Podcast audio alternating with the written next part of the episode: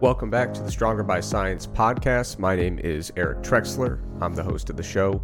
But today I am going to be joined by a special temporary guest co host. His name is Greg Nuckols. Greg, thanks for joining me. Thanks for having me on. No problem. We have a bunch of stuff to get to in this episode. We're going to do uh, quite a few listener questions. I'm also going to talk a little bit about protein digestion speed, um, kind of clarify things I alluded to in our most recent episode. But before we get to all that, um, if you are interested in supporting the show, there are many ways to do it. Of course, you could like, rate, and subscribe wherever you happen to get podcasts like this one. You could use our discount code at bulksupplements.com our code is SBSPOD, and that gets you a 5% discount off of your entire order. Uh, other ways you could support the show would be by subscribing to the Mass Research Review, which we both write every month, along with uh, Dr. Eric Helms and Dr. Mike Zourdos.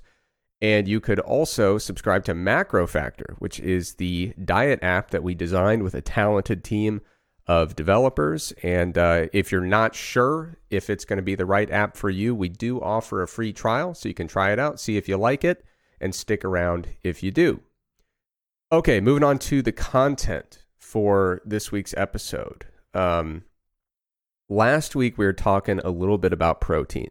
Uh, it's uh, definitely a fan favorite topic. Um, one of the nutrition variables that people most enjoy talking about and manipulating in their diet. And and for good reason. Protein obviously is very important to what we're trying to do, whether you're trying to uh, lose some body fat, you know, build muscle, uh, increase your strength, increase your performance, recover better from training.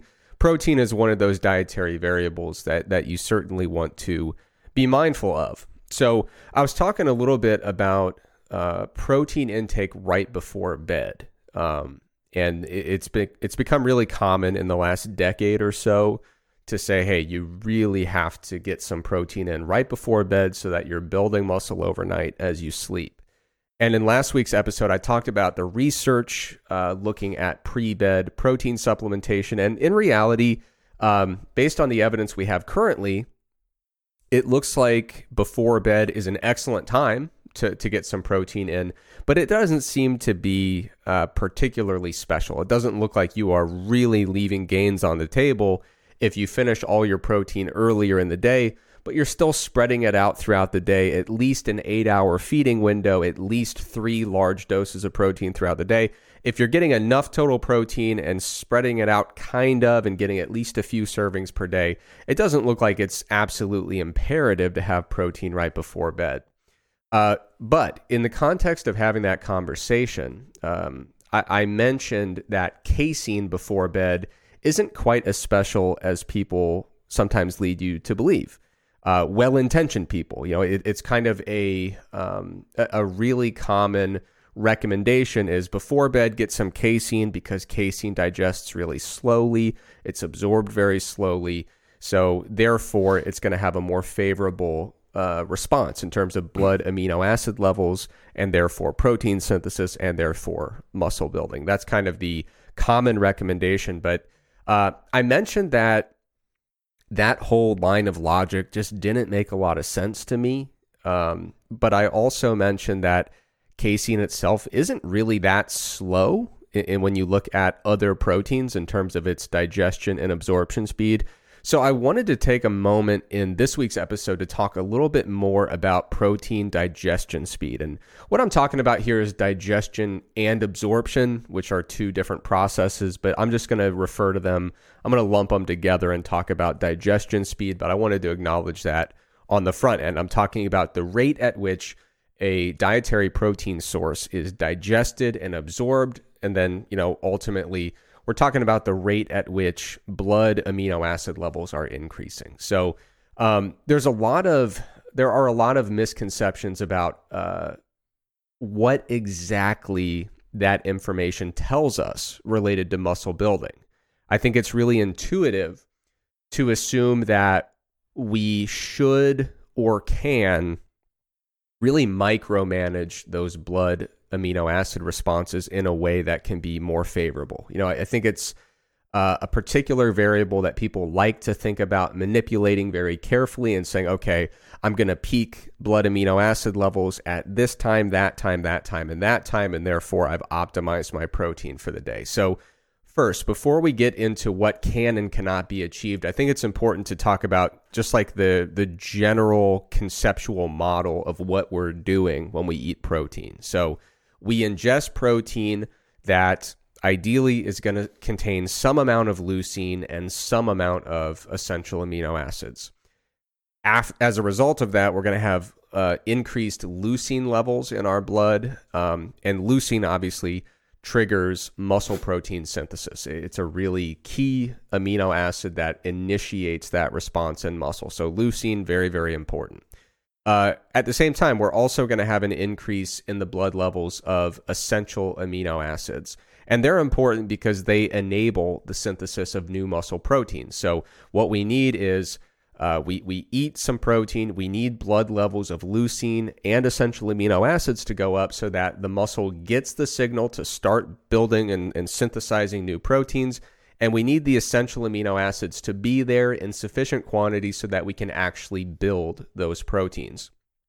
Now, this response here, where we consume protein, and we start synthesizing new proteins uh, in the muscle. Uh, this this protein synthesis response is maximized for a brief time, and then it goes back down, and it needs to be re-stimulated. And over time, uh, positive balance between muscle protein synthesis and muscle protein breakdown is ultimately going to lead to hypertrophy. So, that is the basic idea of how protein ingestion relates to blood amino acid levels, which relates to building proteins in, in our muscle and ultimately building muscle over time. So, when you lay out the process like that, it seems really intuitive to assume that that we need to really micromanage these variables, have these very targeted spikes in leucine levels and essential amino acid levels, um, and, and that if you compare blood responses of amino acids, you should therefore be comparing how well these things are are supporting uh, hypertrophy in, in, a sense. Uh, there was one study that was really fascinating. Um, you know, w- one of the most common uh, conversations or debates in, in the protein world is animal based proteins versus plant based proteins. And there was a study by Brennan and colleagues um, where they compared four different protein sources. So one of them was whey protein, uh, kind of the, the gold standard when it comes to promoting muscle protein synthesis, a very, very uh, high performing protein in that context and they were comparing three different uh, kind of test products. These were formulations that were different blends of pea protein and pumpkin protein and sunflower and coconut protein, uh, just kind of multi plant blend. And they had three different versions that they were testing.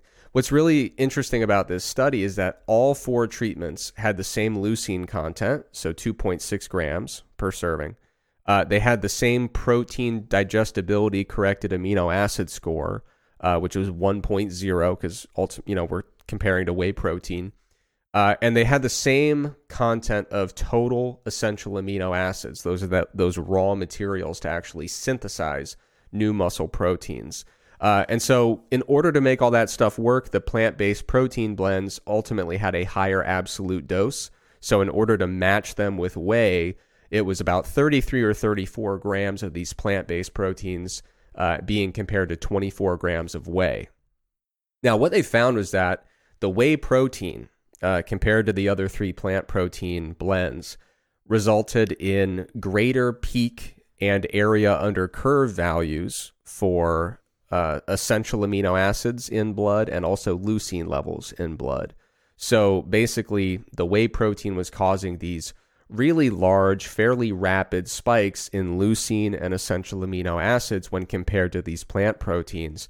And so a very intuitive conclusion would be, you know, that's probably not great. You know, that, that's not a great sign for these plant proteins. Perhaps they're not as good for initiating muscle protein synthesis. And by extension, perhaps they're not as good for building, you know, new muscle over time.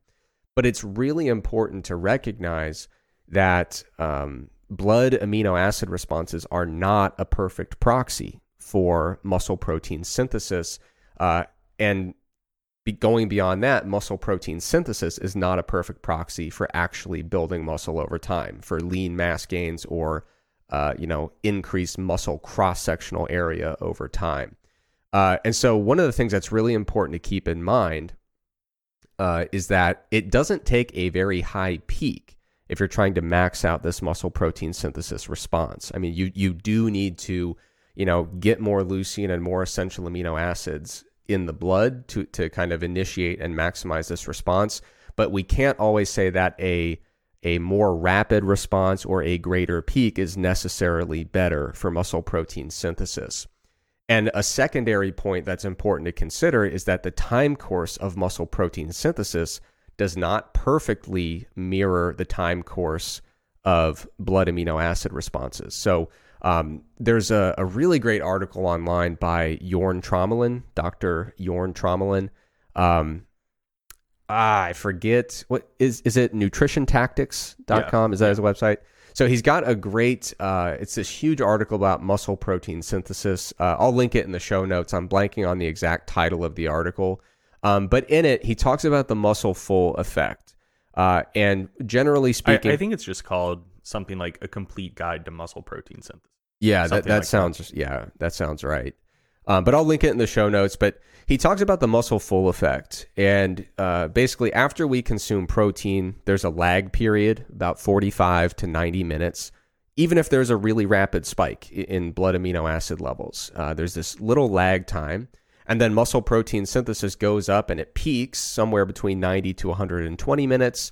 Uh, and then muscle protein synthesis rates return to baseline after that time point, even if amino acid levels are still elevated in the blood. So what you see is temporally there, there's not this kind of perfect mirroring where we can manipulate amino acid uh, responses and thereby manipulate muscle protein synthesis responses. These two things are disconnected.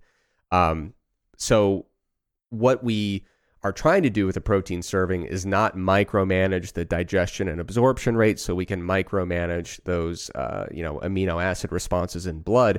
We're just trying to make sure that for this protein feeding opportunity, we have enough leucine, enough essential amino acids uh, with reasonably good digestibility so that we will achieve basically a maximal or near maximal peak, you know, so we can initiate this process.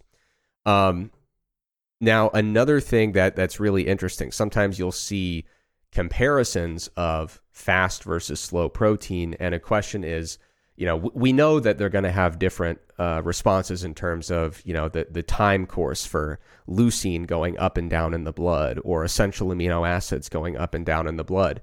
But uh, another interesting set of questions is forget those differences, just comparing protein synthesis rates. Are fast proteins better than slow proteins in terms of their digestion rate? Uh, or looking at hypertrophy over time. Are fast proteins better or worse than slow proteins? Um, what's really interesting though is uh, you have to be really careful as you go through this research. There was a, a really nice uh, review article by Witard and colleagues where they were looking at comparing faster proteins versus slower proteins, really whey protein versus others. Mm-hmm. And whey protein in a certain collection of studies looked to be much better for stimulating muscle protein synthesis.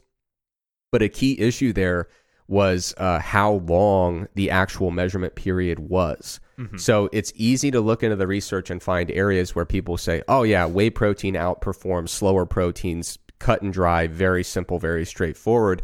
But it's usually in studies where they only measure protein synthesis rates for a period of four hours or fewer. Mm-hmm. So a very short time frame.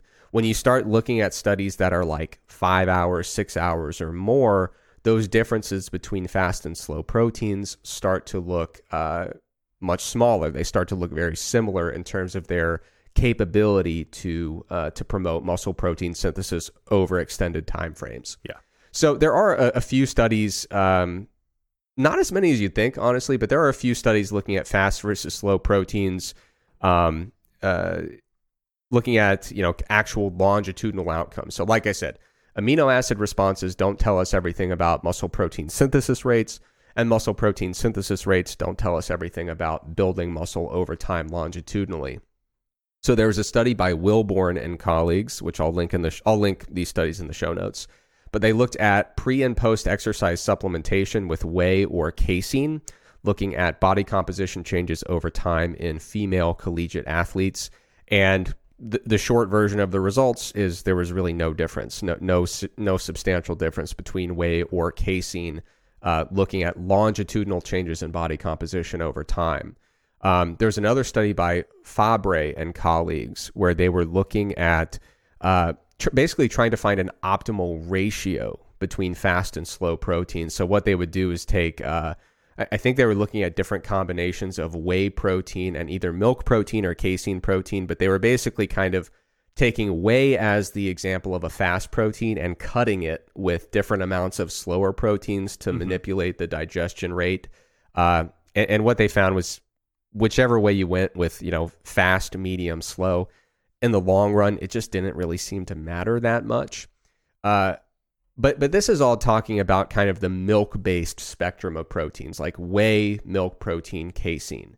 Um, but I, I mentioned in the last episode that casein isn't actually that slow in, in the grand scheme of thing when you look at other um, other protein sources. So I've got a table here from a paper by oh man, I'm blanking on the name, but I'll, link this paper in the show notes as well. Um, Bilsborough is the first is the first author for sure, but they have a nice little table here uh, that shows the uh, approximate uh, absorption rate for different protein sources, and they've got the individual references. And it's really surprisingly hard to track this information down. You, you have to kind of go study by study, looking at individual proteins. This is the one of the only reviews I'm aware of that really lays it out uh, really clearly with several different protein sources.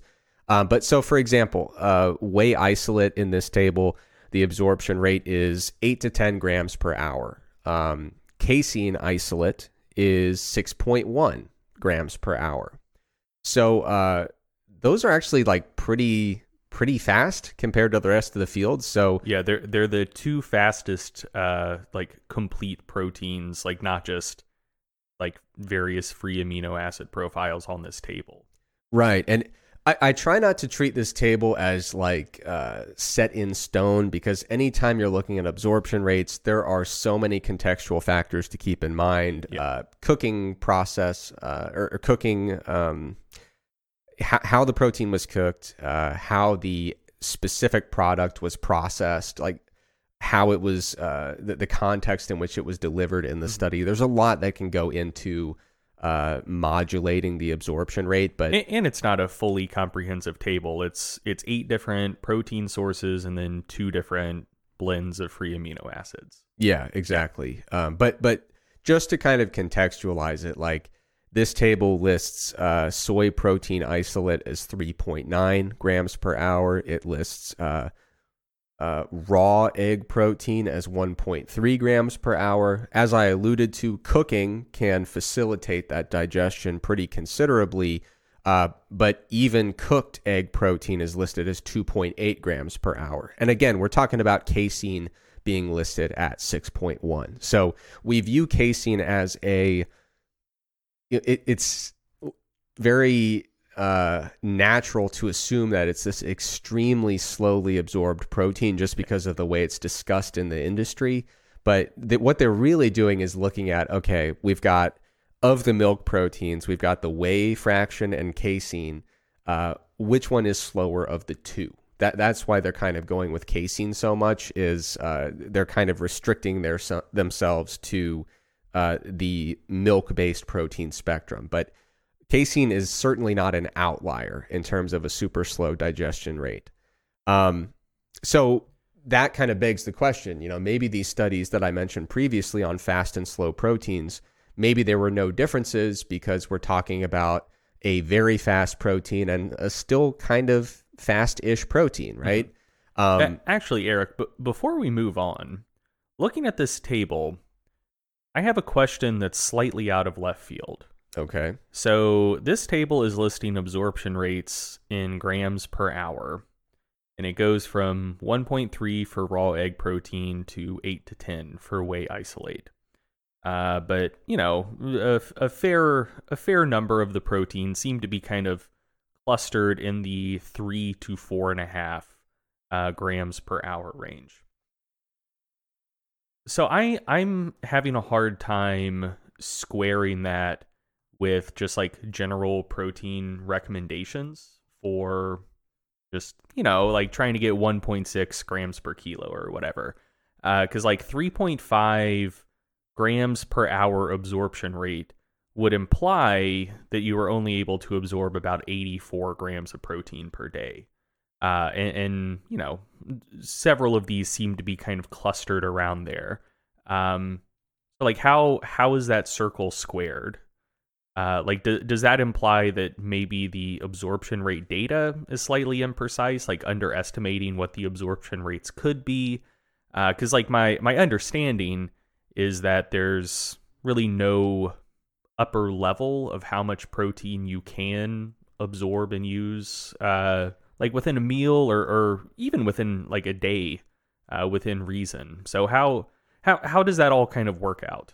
Yeah, I'd have to look into the quantification method for these absorption rates. Um, that's that's kind of why I couched the uh, or I I had the caveat for this table of like you know let's let's not look into the numbers as set in stone, super literal, and then try to build out uh, kind of mechanistic explanations from there.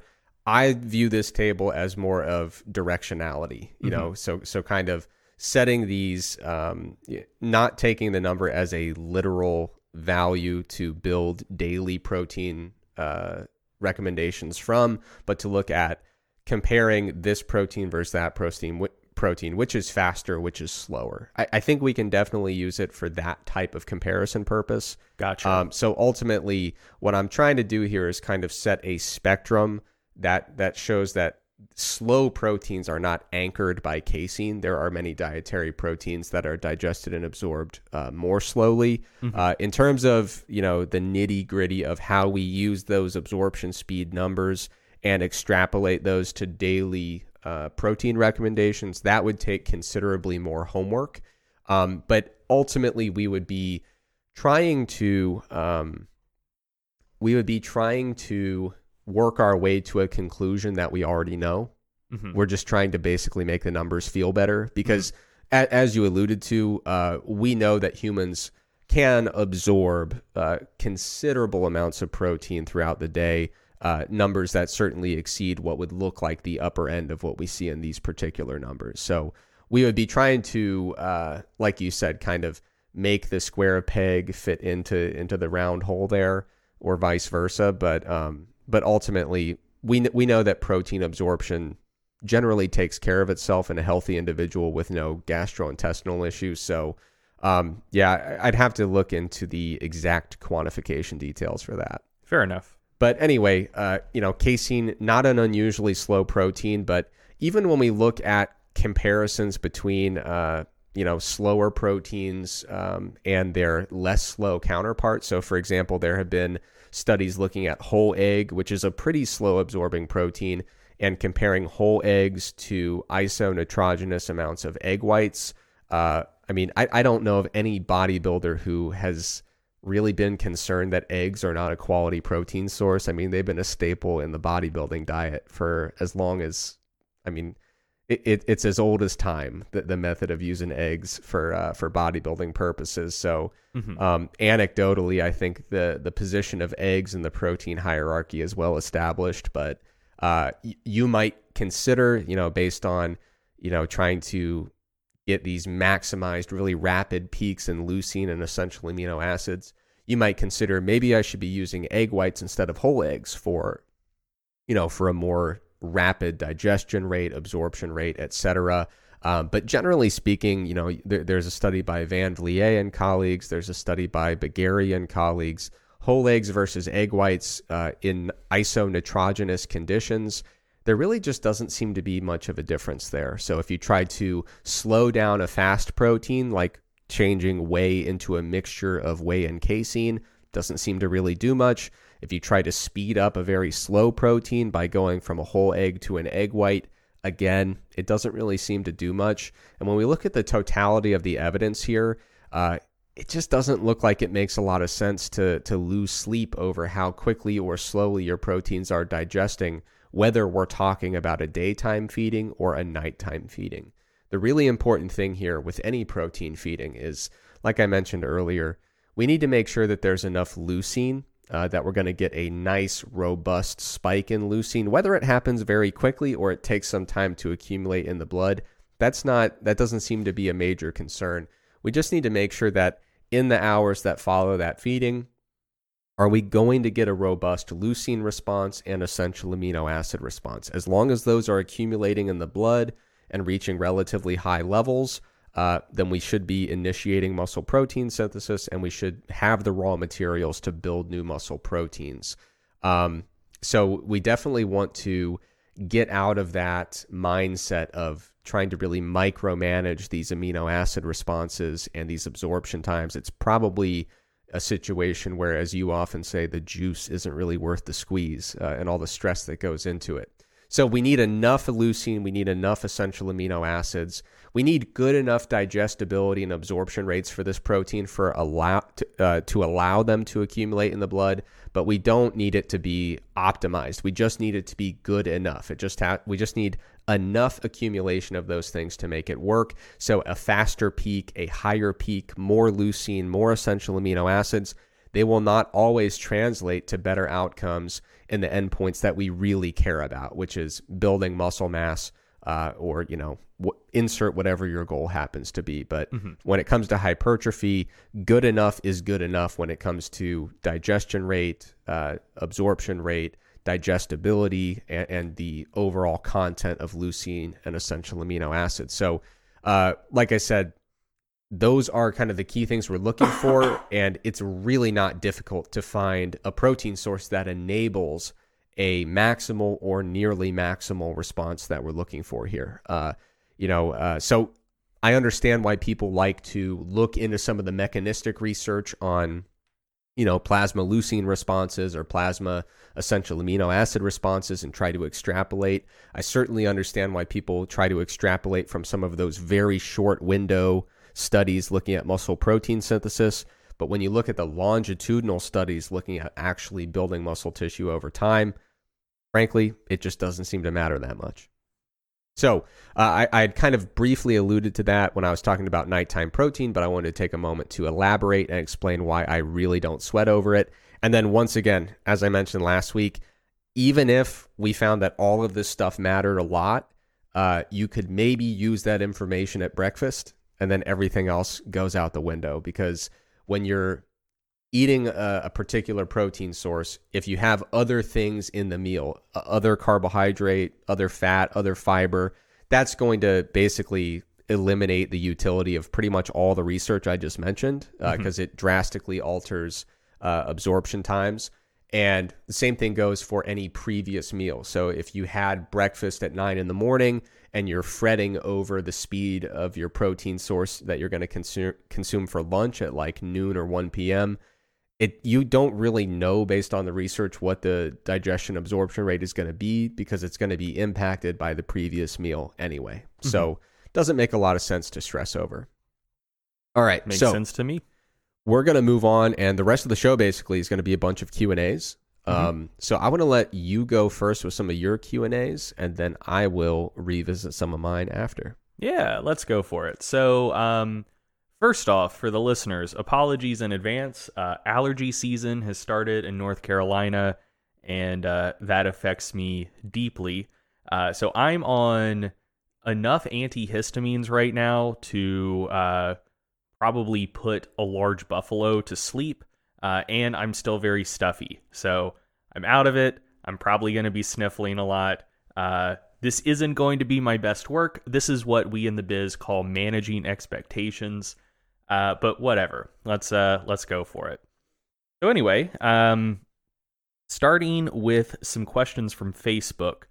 Grim RE asks, uh in terms of hypertrophy, is there any significant difference between only doing one exercise targeting the particular muscle you're trying to train and five different exercises as long as volume and intensity are matched? Uh, so overall, it shouldn't make that big of a difference as far as just kind of like overall muscle hypertrophy goes. Uh, there have been two or three studies looking at this, just training a muscle with only one exercise versus a combination of different exercises. And you don't tend to see uh, particularly notable differences in terms of just overall kind of global gross measures of uh, increases in muscle size. But what you do see pretty frequently um, is differences in terms of regional hypertrophy. So, for example, um, if you only trained your quads with one quad exercise versus a variety of quad exercises, um, you know your your total increase in quadriceps cross sectional area will probably be pretty comparable regardless. But using a variety of exercises helps ensure that all four heads of the quadriceps uh, are more evenly developed. Uh, whereas, like, you know, maybe you might have more, say, preferential vastus lateralis development uh, or vastus medialis development or something like that if you only used one exercise. Uh, similarly, um, there's a study we've talked about on the podcast before looking at triceps growth following uh, just doing skull crushers versus bench press versus a combination of skull crushers and bench press. And the skull skull crushers and bench press were both independently pretty good for overall triceps growth, uh, but the uh, skull crushers seem to be particularly good for the long head of the triceps, which is biarticular, uh, and the bench press seemed to be particularly good for the monoarticular heads of the triceps, like the the two that don't cross the shoulder joint uh, and a combination of both uh, skull crushers and bench press seemed to be uh, necessary or at least beneficial to ensure that all of the heads of the triceps grew pretty robustly.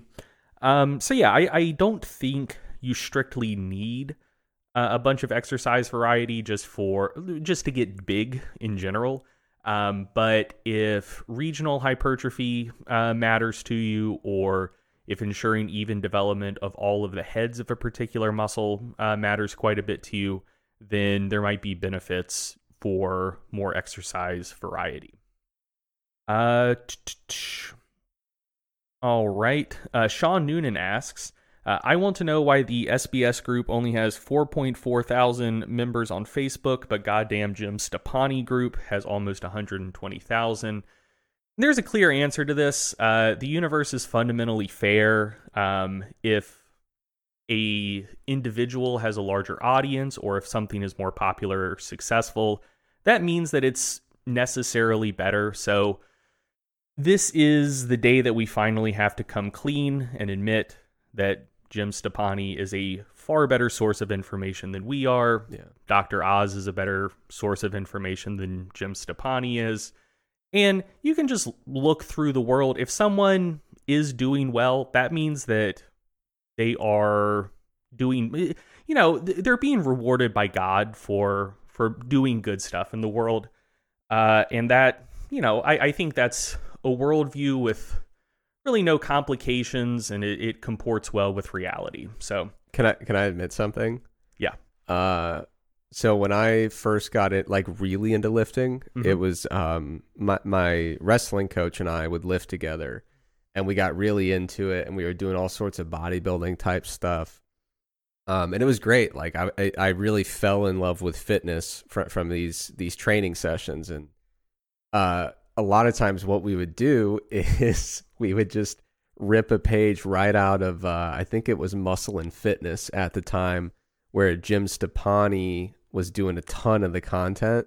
Mm-hmm. And so like I'm I'm not being ironic or like facetious whatsoever.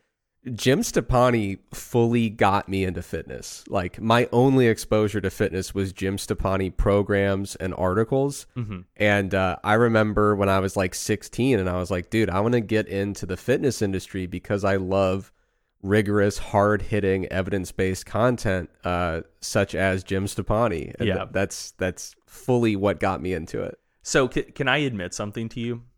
Yeah, and to to everyone, we are on on microphones. I actually don't know anything about Jim Stoppani. I I, I know that he is a favorite punching bag uh, of uh, evidence based fitness folks. Yeah, I've not consumed any of his content my one and only exposure to him was and, and, I think this is still on the internet somewhere. He may have taken it off of YouTube, but I think it's still on Vimeo. And you know exactly what I'm gonna say. Yeah. Uh, there is a video of him doing plyometric Smith machine bicep curls. Uh, talking about how like the explosive contraction from like curling the curling the bar and throwing it up was going to be super good for biceps growth. Uh, and, and it's also very clear that he's reading off of cue cards that are off camera, and so it's one a bizarre exercise, and two it's delivered at a speaking cadence that no other human would ever use or has ever used, and it's like it, it's it's the uncanny valley. Like he comes across as non-human in that Yeah. video. Um and so that was my only exposure to him and I I was just like, "Eh, you know what? Maybe not worth my time reading this guy's stuff." so Yeah. yeah, I I know people are are upset at him for various things, but quite frankly, I don't know and I don't care. Yeah, I haven't been uh, really engaged with that cinematic universe since I, again, since I was like 16 or 17. But I do recall uh, thinking back, a lot of it was just like, let's really lean into the fun, interesting side of science, hmm you know, and like, n- no, like, plyometrics are interesting for the types of adaptations they yield for athletes. And so if you're involved in a a sport that prioritizes explosiveness, like plyometrics are very cool. Like Mhm. they are a fascinating evidence-based training technique. But, you know, Jim would be the kind of guy who's like, "Yeah, but what if you needed this to have big biceps?" Yeah. and that's yeah. not at all what they're for but it was like let's take a fun training method that is in the scientific literature and make it more of like a fitness bodybuilding magazine kind of topic Mhm. and so yeah i, I do remember thinking i had to be super rigid with my meal timing Mhm. I remember thinking I had to be. Uh, one of the things he was really big on was like, ah, you, you have to have the right uh, glycemic index value for your post workout carbohydrate so that you can refuel. But like the program that I was doing that like he wrote, it's like you hit chest on Thursday and you've got like six days until you hit it again, or like Yeah. four days. And I'm like, yeah, I think I could have oats and still be okay. Yeah. you know? So it was just um it was a lot of stressing over the little details that need not be stressed over. Mhm. Uh so it was taking like, hey, let's look at this science that has a very specific application and just work that into what we're doing.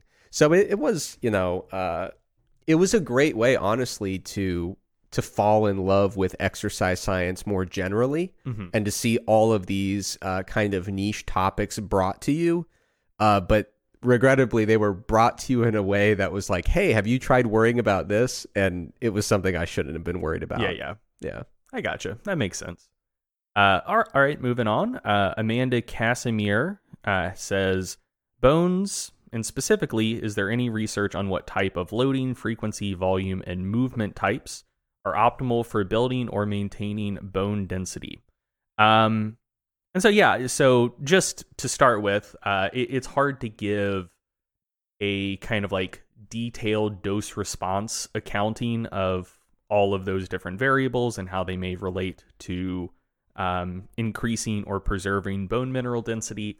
Uh, just because like there aren't that many of the types of studies you would need to um, to look into that in a ton of detail. Like there there are quite a few studies that are just like, hey, we're gonna have people do uh, like cardio versus resistance training for six months, and then let's see how those things affect bone.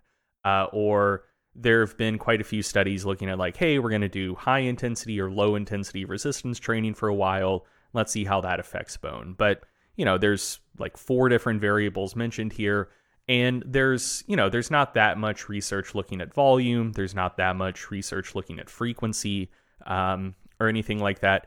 And part of the reason for that um, like the the reason why it's difficult to really uh, strictly quantify this stuff and also to run studies that would be necessary to to uh, research the effects of exercise on bone health in depth, like di- different dose response relationships, is that you need to run a pretty long study to actually measure anything. So Uh, for example, if you're interested in, say, hypertrophy, uh, you recruit some untrained subjects, have them train for about eight weeks, and uh, not only are they likely to grow quite a bit of muscle in eight weeks, but that might be long enough for you to actually be able to see large enough differential responses that you can measure them and quantify them and put a p value on it and say, like, oh, yeah, these two things are actually different.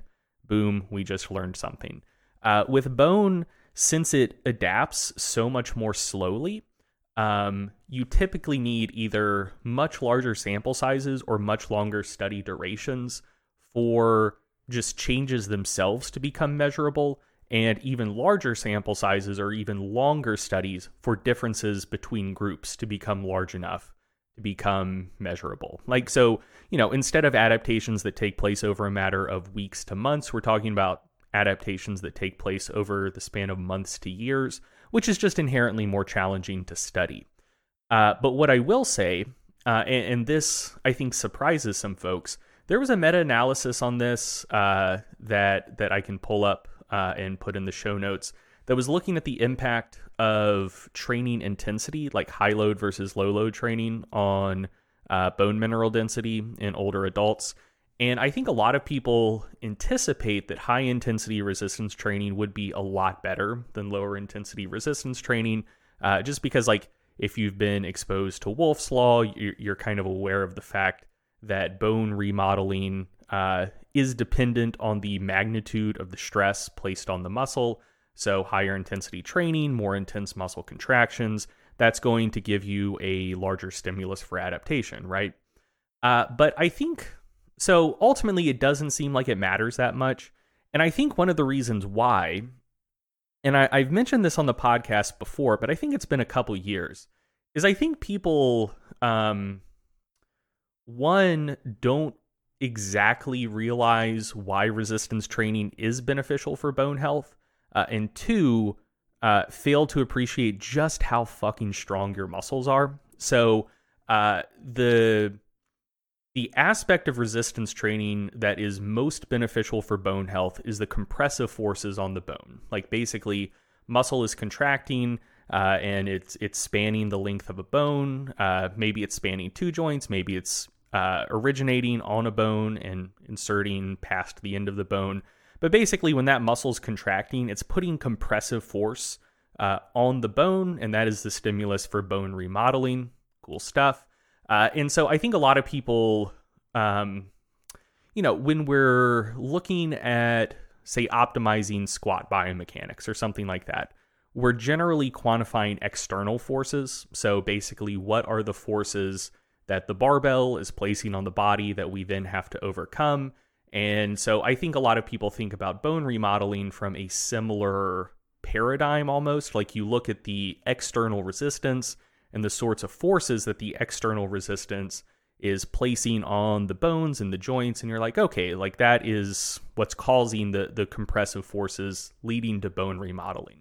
But most of the compressive forces that your bones are feeling are actually just coming from the muscle contraction itself. So for example if you're interested in uh, like forces on the femur uh, like compressive forces on the femur maybe they're greater in the squat than the knee extension because like you know you have the bar pressing down on your body. Like there are some external compressive forces uh, resulting from just the load of the bar itself. But most of the compressive forces on the femur are just coming from the quads contracting really hard. So it's not like there's an order of magnitude difference of compressive force on the femur from the squat versus the knee extension. Um, so that's the first thing. Like most of those forces are just coming from the the force of the muscle contraction itself.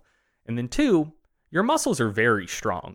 Um, like the human body is built in a way where we're we're designed for mobility more so than force output. So, for example, uh, I think this is just easiest to see with the bicep.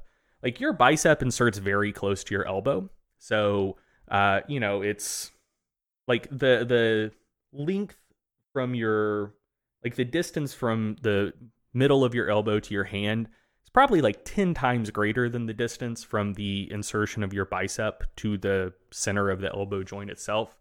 So essentially like, you know, if you were to curl 50 pounds with one hand, say, uh, your bicep is probably contracting with around 500 pounds of. Uh, like that, that's just how it has to work for you to be able to overcome that external resistance. 500 pounds of force is a ton of force. Like, I, I, don't think most people, like, if you can curl 50 pounds with one hand, I don't think it's going through your head like, oh, my biceps are producing four or 500 pounds of contractile force right now. But they are. Uh, and that's that's how basically all of your muscles at basically all of your joints work. Your muscles orig- originate and insert very close to the joints that they cross. Um, so they have to be contracting with an enormous amount of force to move an external resistance.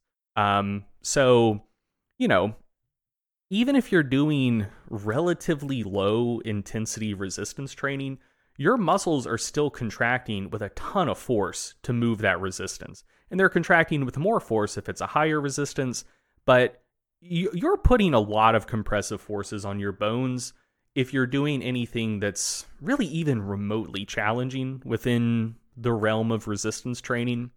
So, my advice is basically just do resistance training.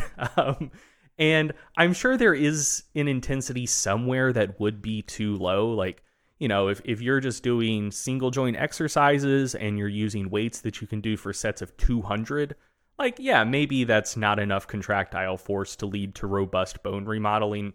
But if you're doing resistance training with any sort of load that becomes challenging after fewer than 20 or 30 reps, you're putting an enormous amount of compressive forces on your bones, uh, which seems to be more than sufficient for bone remodeling to either improve bone mineral density or preserve it uh, as you age.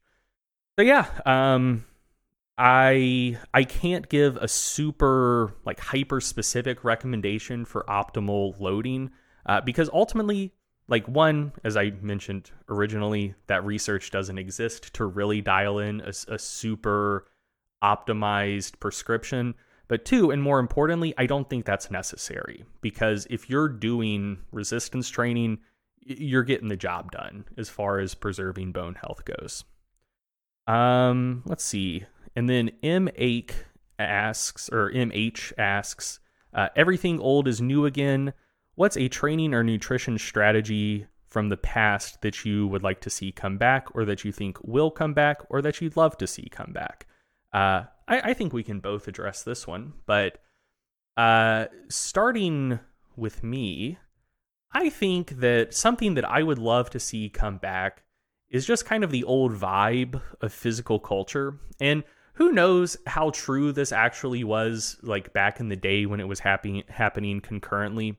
But at least in terms of what has been preserved and passed down to us about like bodybuilding and strength sports and the whole like physical culture deal um like maybe pre 1950 or so uh is that a lot of it just seemed to be focused on just trying to improve and preserve general health and physical resilience um, there there didn't seem to be quite as much of a focus. So like if you if you talk to a physique athlete or a strength athlete now, you will very rarely hear them say like, "Yes, I'm I'm doing this for my health."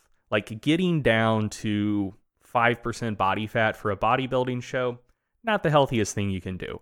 Uh trying to like squeak every last kilo you can possibly get out of your deadlift, maybe not the healthiest thing you can do. Um, and so, like, it, it seemed like the entire purpose of people exercising back in the day um, th- they kind of had a more holistic view of it of like i want to look good i want to be able to perform well in quite a few different physical capacities and that should just make me a more robust person, improve my health, yada, yada, yada. And somewhere along the line, I, and I, I wouldn't want to uh, like posit a complete list of causes, but I, I do think like drug culture, uh, like steroid culture, um, was was a pretty large contributor to this. Um, like I, I and you know probably um, probably visual culture as well, like the the drive to achieve more and more extreme looks to to kind of draw people's attention. I, I think that those were probably two large contributing factors to this. Um, but yeah, like I, I think that the entire vibe around physical culture is less general health focused than it was before. But yeah, it, it, used to just be like, yeah, this is something I like doing, makes my life better, makes me healthier. And I think that especially if you get into one specific discipline uh, a lot these days, I, I do think that that focus on general health and resiliency isn't there as much anymore. Um, and I, I would like to see that come back. I, I think that would be a good thing. Yeah. I don't know. I'm racking my brain. I, I'm not really sure if I have a a great answer for this. Um, w- whenever I think about things changing over time, uh, I, I kind of view it through the the sports nutrition prism. Mm-hmm. And so I I think you would do pretty good on the betting markets if you just said what's popular now and said I think in 10 years we're going to hate that. Uh, so I would imagine that you know right now the the pendulum has swung quite a bit. If you go back uh, you know 20 years, the prevailing wisdom was you know high carb, moderate protein quite low fat. And that pendulum has swung pretty hard to the point where now it's high protein, high fat, uh, quite low carbohydrate. That seems to be kind of the, uh, the the flavor of the day in terms of nutrition. So uh, there there are many uh, you know cultural things within physical culture, like you mentioned, that that could be uh, improved upon. You know, it seems like back in the day, people just had a lot more fun yeah. with their training. Like it, it seemed like there was a lot more camaraderie in gyms, and people did it uh, because they enjoyed it, and it was almost like a, a club, and uh, th- there was a lot of unity in that. Uh, man, nowadays it, perhaps I've been too impacted by the Animal Pak advertisements, but man, it, it, sometimes it seems like people train these days to exercise their demons, and it's like, yeah, that that was not how it was portrayed in the '70s and '80s. You yeah. know, that kind of golden era bodybuilding. It was like, hey, we all have similar interests. You want to be my friend? Sure. Like, you want to yeah. spot me? you want to like stand on my back while I do donkey calf raises. Like it was just yeah. There, there are a lot of things like that where I think the the vibes can improve. It seems like it's gotten uh, hyper hyper hyper competitive and it just has like a little tinge of negativity compared to compared to yesteryear. Um, but but more focused on the nutrition side. I I expect that right now this this big wave of all the focus being on protein and fat as really, really positive things, we're probably going to see over the next 10 years things settling back to, I would expect more similar to what people were doing in the 80s in terms of the general consensus for, hey, I'm getting into lifting. How should I eat? I think people are going to get away from the current trend, which is increasingly promoting, you know, keto and carnivore and things like that. And and I, I should also mention that like I don't even think there's that that that many people who are actually doing it. I just think that seems to be the content that that is getting shared around the most. Yeah. Like the amount of carnivore diet content I see these days cannot possibly be reflective of the number of people actually eating a carnivore diet. I hope not. Because I don't know a single person who's even tried it. Yeah. Uh, but everywhere I look on Instagram, it's, you know, people eating a giant raw liver. Uh, so yeah, that that would be my answer if that counts. Yeah. Something else that I would love to see come back, uh, and I, I don't think it ever will, but I, I think one of the things you touched on is that gym culture seemed to be a lot more communal back in the day and a lot less individualistic. And that's something I've seen just in my time since I started training. Um, the the invention of Bluetooth headphones and MP3 players uh, has been nothing but an unmitigated disaster for gym culture in my book. Um, like, and one one thing I'll note is this this is coming from my perspective. Um, talking to female lifters who say that like being able to put on big noise canceling headphones to project to people like, hey, I'm not available to talk right now. Like, please don't interrupt my workout. Uh, you know, they very well may have a different perspective on this. Uh, but man, when I started training like eh, 15, 16 years ago, um, you go in a gym and, you know, there there's music playing over the speakers, but like no one has earbuds in, no one has headphones on because, you know, the the best thing for listening to music was like a Walkman or like a portable CD player. You know, you don't really want to have that in your pocket when you're working out. And so th- there was, I think, just much more of a sense of camaraderie because if you're doing something between sets, you're either staring at the ground or you're talking to people. Uh, and most of the time, you just talk to people. And so the first half dozen gyms I trained in, like I knew everyone. We were all friends. Like sometimes we'd hang out outside of the gym. Uh, you knew what was going on in their lives. Uh, it was a lot easier to ask for a spot because people were just kind of looking around, observing what was going on. Easier to make eye contact. Like people weren't as absorbed in in their own world, like listening to music or podcasts or whatever. Um, and yeah, I, I feel like I feel like gyms now can feel like the the idea of like when small town people move to a big city and it's like there are so many people here yet i feel so alone. Like I, I, think that there's that vibe in a lot of gyms now. I think that's one of the the factors in the success of crossfit like because it is and uh like fitness classes and like ymcas like I, I think that those are popular and not so much crossfit anymore but group exercise definitely continuing to grow in popularity.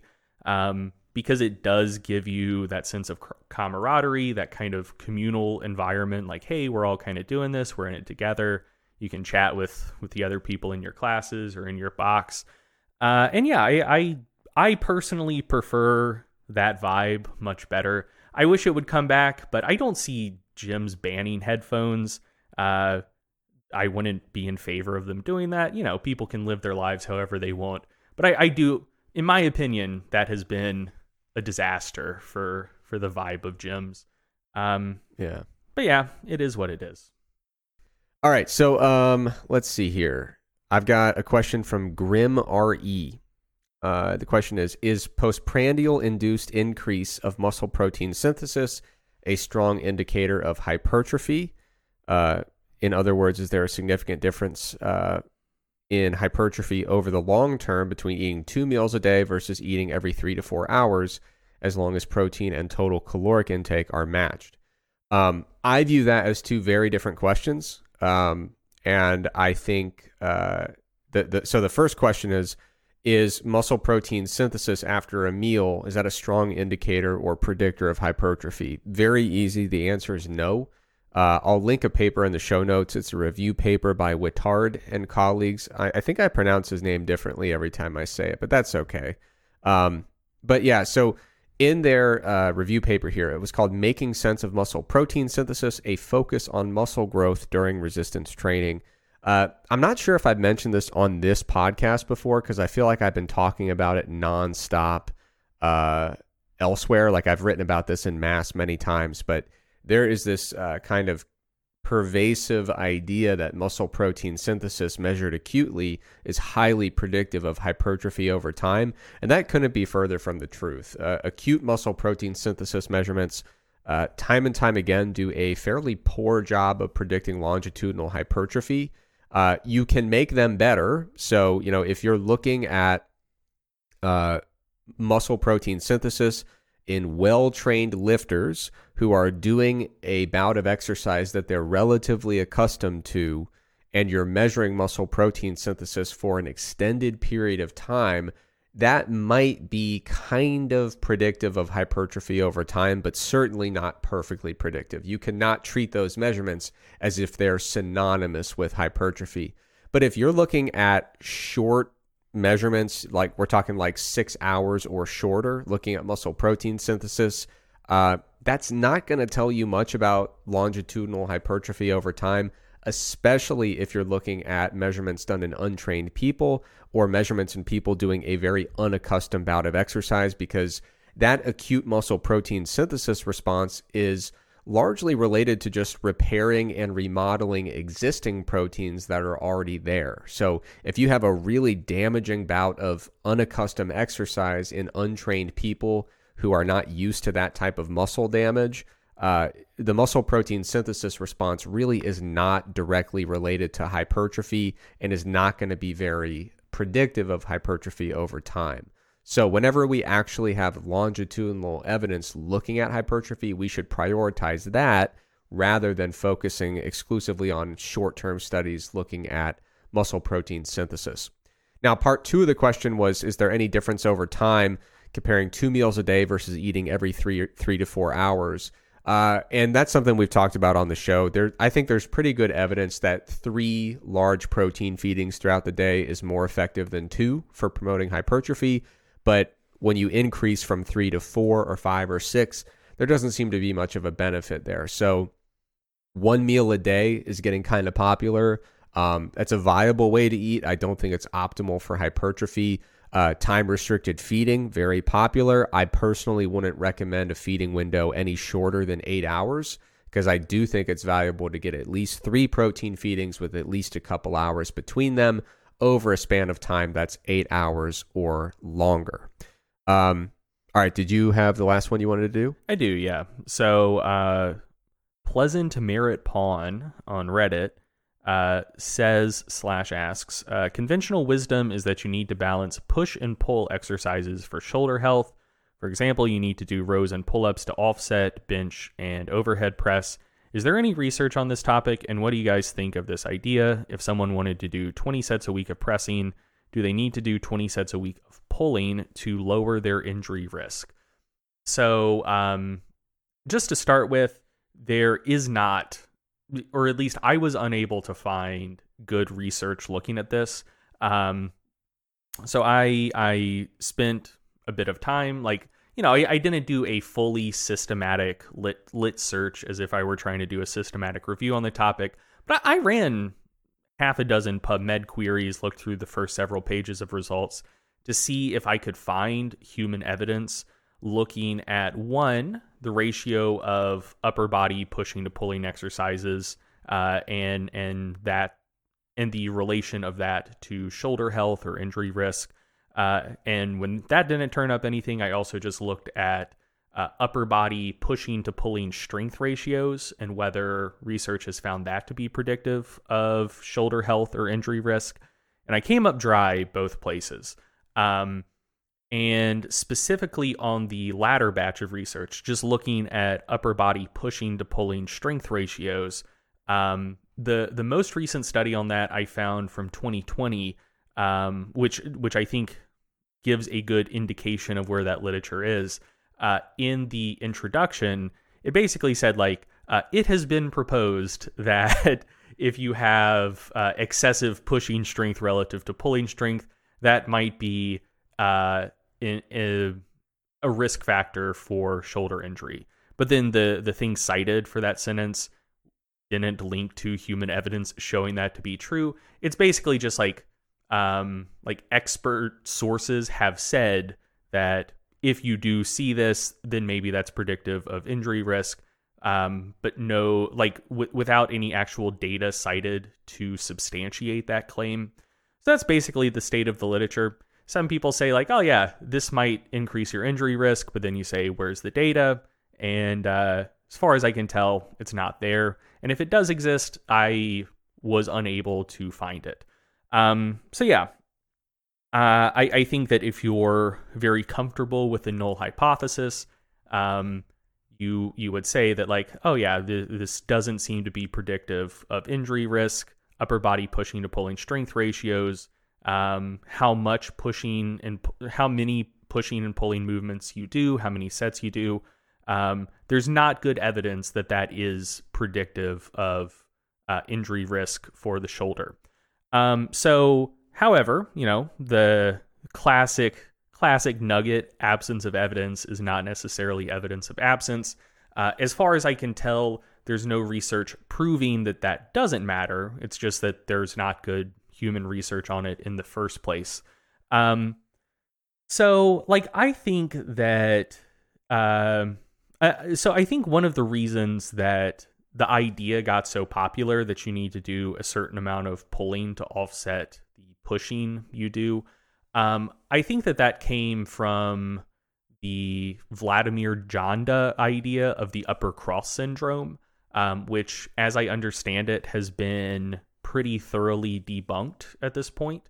Um, however, uh, what I'll also say is I think that the, I think that idea was popularized not in totality, but at least in part by Eric Cressey back in the day, writing for T Nation, and I uh, I, I tend to think that Eric is a good source of information uh, for various things. And specifically, he mostly trains baseball players. And what he said is that, like, hey, when these baseball guys come in and we have them do more rows and more pull ups, they seem to have fewer shoulder issues in the subsequent baseball season. Um, and I have no reason to doubt him on that. But what I will also say is that something the demands on your shoulders playing baseball are way greater than the demands on your shoulder when you're just lifting weights. So it might simultaneously be true that doing more pulling exercises is good for making the shoulders of baseball players a bit more robust, but that doesn't necessarily mean that that will have a huge impact on injury risk in the gym because uh, those are those are two very different pursuits. Um, the other thing I'll say is that I actually have two more things to say. One of them is that uh, Boris Sheiko, as I understand it, pretty good powerlifting coach, um, and you know, as one could use the argument from authority saying, "Well, Eric Cressey says this is a good thing to do." You could also use the argument from authority to say, like, "Well, you can look at Sheiko's programs. He doesn't have his guys do a ton of rowing, uh, and best I can tell, his lifters haven't traditionally had a catastrophic." uh, rate of shoulder issues in spite of doing a ton of benching and very very minimal uh, rowing. So uh, you know you could you could use that kind of counterpoint as long as we're in the realm of arguments from authority. The other thing I'll say is I also think the uh, the idea that you need to do a certain amount of pulling for each set of pushing you do and that the ratio of upper body pushing to pulling strength is super important. I, I think part of that may come just kind of from reasoning from analogy. Uh, so you go back, not not even all that long ago, maybe like 20 years ago or so. Um, there was a lot of research looking at quad to hamstring strength ratios. Uh, and there were some suggestions that if you had way stronger quads relative to your hamstrings, that might predispose you for uh, risk of ACL tears and hamstring strains. Um, I haven't checked in on that research in a long time. I don't know if that's still the current uh, consensus view within within the field. Uh, but but that was something that a lot of people were concerned about, and there was some preliminary research suggesting that that may be the case. That if your quads are way too strong and or your hamstrings are way too weak, you might strain your hamstrings more frequently, might tear your ACLs more frequently. And so I wonder if some of the concerns around shoulder health were just kind of reasoning from analogy based on that research, where if strength ratios across the knee seem to matter uh, to some degree for injury risk, maybe that's a generalizably true phenomenon that you can generalize to other joints. Um, and so, you know, that that may be one of the things uh, motivating the reasoning behind being concerned about this. Uh, but as far as I'm aware, there's like like I said to start with, as far as I'm aware, there's not good human evidence validating that those that, that you need to have those concerns.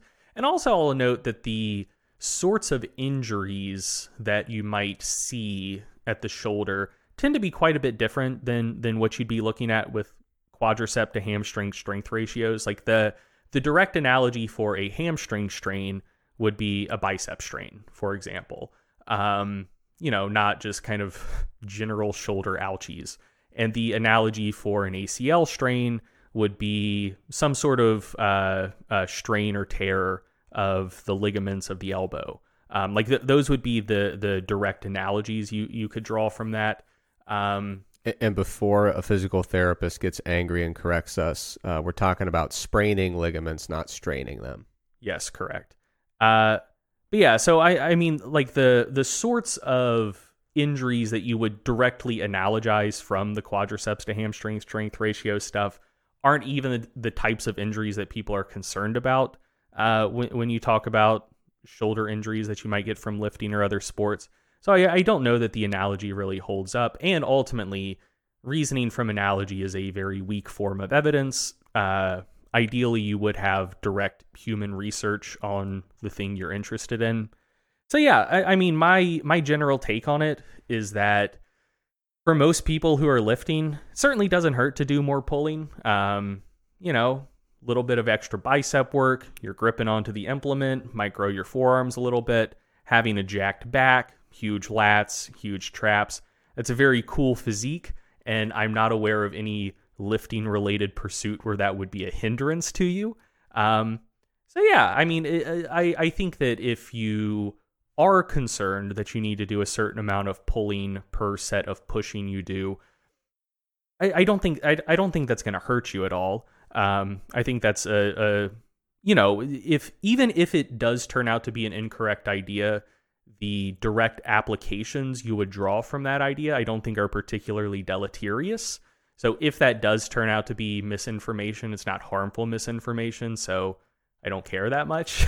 um, but as best I can tell, there's not good, reliable human data to suggest that you need to do a set of pulling per set of pushing in order to preserve shoulder health. Good stuff. Uh, time got away from me a little bit during this episode. Uh, maybe it was just too much reminiscing on my my old days, reading all Jim Stoppani's articles in, in Muscle and Fitness. Uh, so I I know that the cliffhanger ending uh, is not a fan favorite, but I did have a nice little answer presented. Someone was asking about whether or not protein requirements scale to total body mass or fat free mass. That's a common question, and I will answer that, but we simply do not have time for it this episode. So in, in a in the near future, I'll be talking a little bit about whether or not protein requirements should be just kind of stable you know, for all people, or if we need to be scaling those to body weight or or fat free mass. And it's a really interesting question because there's surprisingly not that much evidence looking at it directly. Um, you know, there, there's one paper that I can think of, Macnaughton yeah. in in 2016, that said, "Hey, we're going to kind of do a median split and see if the people with a lot of fat free mass need more protein than the people with less fat free mass to maximize muscle protein synthesis." Uh, but for a lot of reasons, I really don't think that that particular study is sufficient to really get at the root of the question there. Uh, but we'll, we'll get into that in a future episode. To na- uh, for now, I'm going to play us out with a humble travel recommendation for a place that I've never been to. So I started watching uh, the 72 cutest animals on Netflix. Uh, it's a really gripping show. Uh, a lot of drama. My my girlfriend and I were watching it, and our jaws hit the floor a couple times with some of their decisions. It's it's really controversial. But uh, if you're looking for something that's lovely to watch and not going to require a lot of thinking or uh, you know not going to induce bad vibes, 72 cutest animals is as uh, as nice as it sounds. But in the course of watching that show, I learned about a place called Rottnest Island in Australia. This is a very small island. It's only 19 square kilometers, which is about 7.3 square miles off the coast of Western Australia. You might be wondering why I'm recommending it and why I would bring it up on this show. Well, the quokka is the only animal, or the only mammal, I should say, that is native to Rottnest Island, uh, and they can be found almost everywhere on the island. Uh, this island supports the largest known quokka population. And in this small island, 7.3 square miles, there are about 10,000 to 12,000 of these little guys running around. This was a uh, a huge fan favorite of the show when Greg mentioned quokkas, and in the Stronger by Science group, people were sharing all their favorite pictures of these cute little animals. Uh, so and, and there are no bad pictures. no, they they all look like Yeah. the cutest little fuzzy smiling uh, little buddy with very chubby cheeks. That is what they all look like. Uh, very very cute animal. Shockingly not ranked well in the show. I, that's one kind of content warning. If you're defensive about quokkas, maybe you don't want to watch that show because they are not number one and they are not close. That is unconscionable. I'm only two episodes in, so it's it, they'll only go down from here. Um, but an interesting thing related to the show, um, I'm thinking that our our Dutch listeners, all three of them out there, are probably not going to want to visit uh, Rottnest Island. I think the um, the cuteness of the quokka just does not seem to be recognized in the Netherlands. And the reason I bring that up on the show, they mentioned that Dutch sailors uh, landed there on several occasions. Um, this is kind of from the show, kind of from from Wikipedia. uh, but around the 17th century, there were a lot of Dutch sailors around there, and they actually gave the island its name. Uh, but it, it's basically a translated version of Rat's Nest Island. Uh, they saw all of these adorable, cute little quokkas with their smiles and their chubby cheeks, and they said, "Look at this giant nest of rats. That is what we shall call the island." I'm so mad. Yeah, so That's, Um, that's fucked.